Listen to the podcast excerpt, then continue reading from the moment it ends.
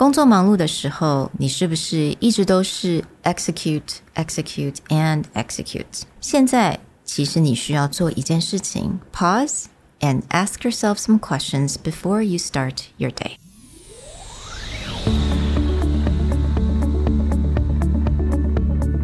Hello，欢迎来到 Executive Plus 主管与沟通力的 Podcast。I'm Sherry, an educator, certified coach, and style enthusiast. 我相信专业有效的沟通是语言跟逻辑的完美结合。And I'm Nick, a startup consultant, corporate trainer, and late night gaming junkie.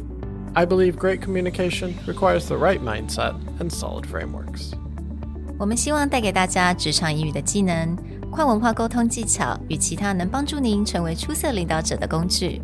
Join us each week as we share our experience, research, and methodologies to take your communication and language skills from good to great.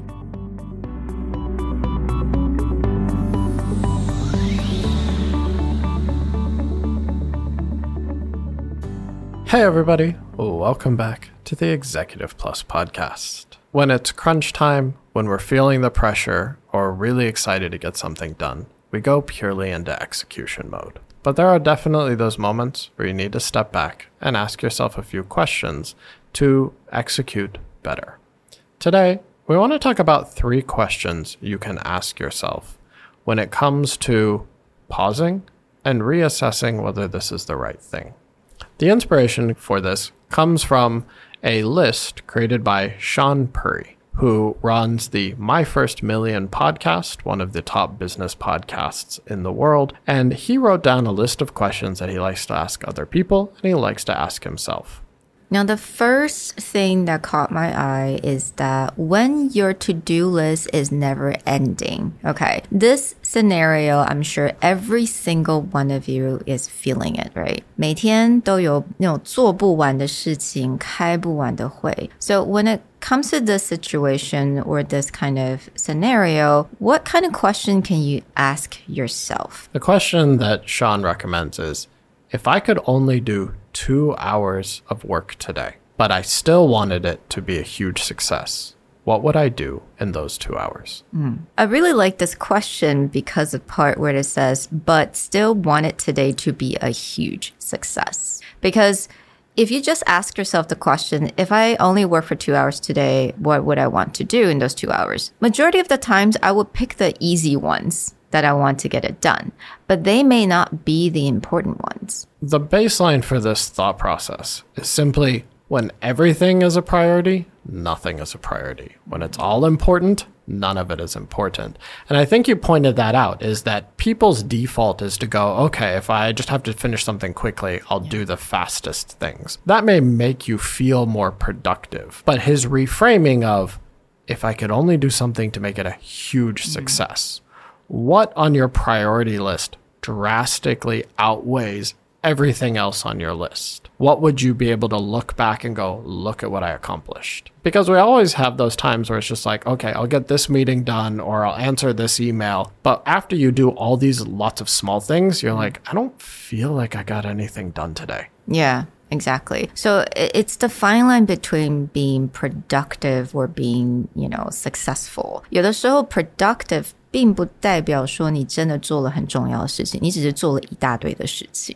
That's all. But so when you're a manager, you have unending list of meetings and tasks that you have to do. So it's always great to ask yourself this question in the very beginning of the day. What are the things that are most important? And then you can kind of prioritize your list. Right. And again, that framing of huge success. Mm. If it's just about productivity and let's say getting yourself started. So there's that productivity hack of first thing in the morning, make your bed because then you've accomplished something. That's a motivation thing. But you would never look back on your day and be like, I made my bed. Huge success. Mm. So you need to separate out what is about productivity and what is about getting motivated. So these small things will help you get your a running start. But if you're really just like, what is my highest priority? What are the, the things I'm going to look back at and go, yeah, thank God I got that done. Mm. Or I'm so glad I got that done. That's what he's aiming at for this question. What do you want to look back at and be like, wow, today was awesome because that is off of my to do list? Mm. Now, the next question, I thought it was quite interesting, is the question of Am I playing a stupid game? This actually comes from legendary investor Naval Ravikant's phrase of play stupid games, win stupid prizes. And so I love this quote. Naval Ravikant, for those of you who don't know, incredible speaker. Look up his interview with Tim Ferriss, but he started AngelList.co. He's angel invested in probably the most important companies of our generation, but he's a very philosophical person. And one of the things that he pointed out is that very often we get tied up in these little things, whether it's office politics, whether it's things that we've taken personally that don't need to be taken personally. And so Shaan brings this down to are you wasting your own time? Like, is your desire to win an argument on social media or to force someone to change their mind that even if they change their mind, it doesn't make any difference to your own day?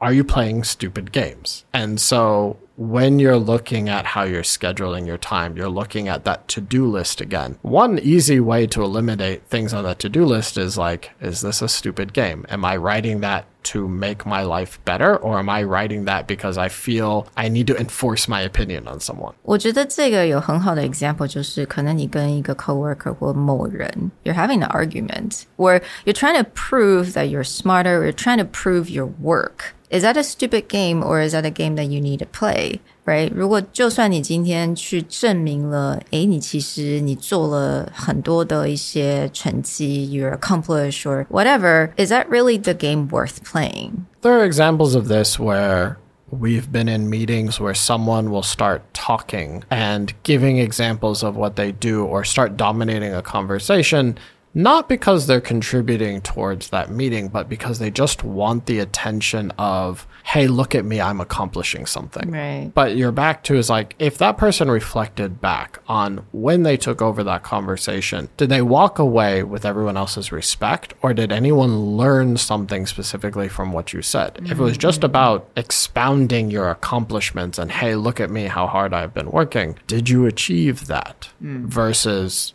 just letting your project speak for itself, right? Is that a stupid game? Is this mm. about attention or is this about giving information that people need?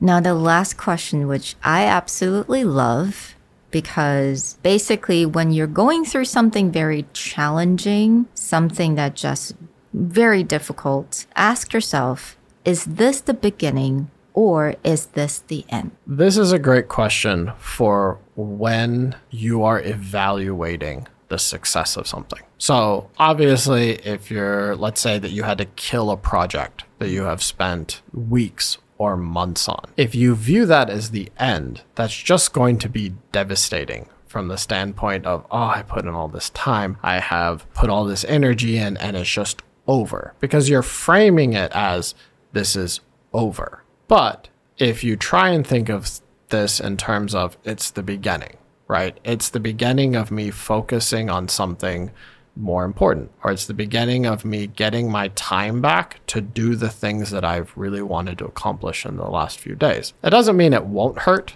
that this has mm-hmm. ended, but it also helps you make that jump from living in the, oh my God, it's over to, oh, there's something that I can do here. Mm. Or there is a positive side, there's a silver lining to this. Because there always is a silver lining. It's just a matter of do you want to see it or not. 那当然，这个问题我觉得能够帮助我们做一点 reframing，right？你现在真的是在一个 hell，or 它可能只是一个刚刚的开始，你还是可以去享受你的成就。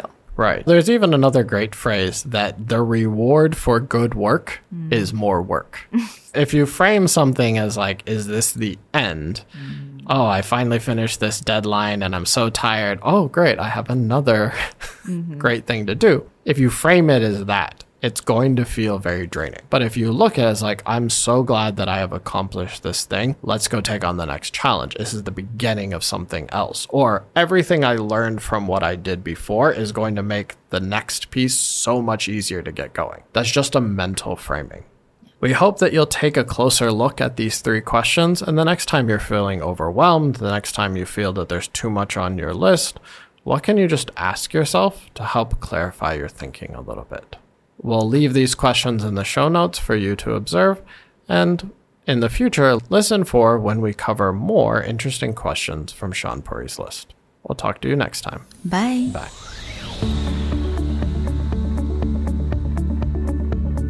The Executive Plus podcast is a Presentality Group production, produced and hosted by Sherry Fang and Nick Howard.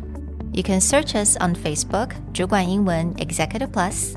You can also find us on Instagram, Communication R&D, and email us at sherry at epstyleplus.com.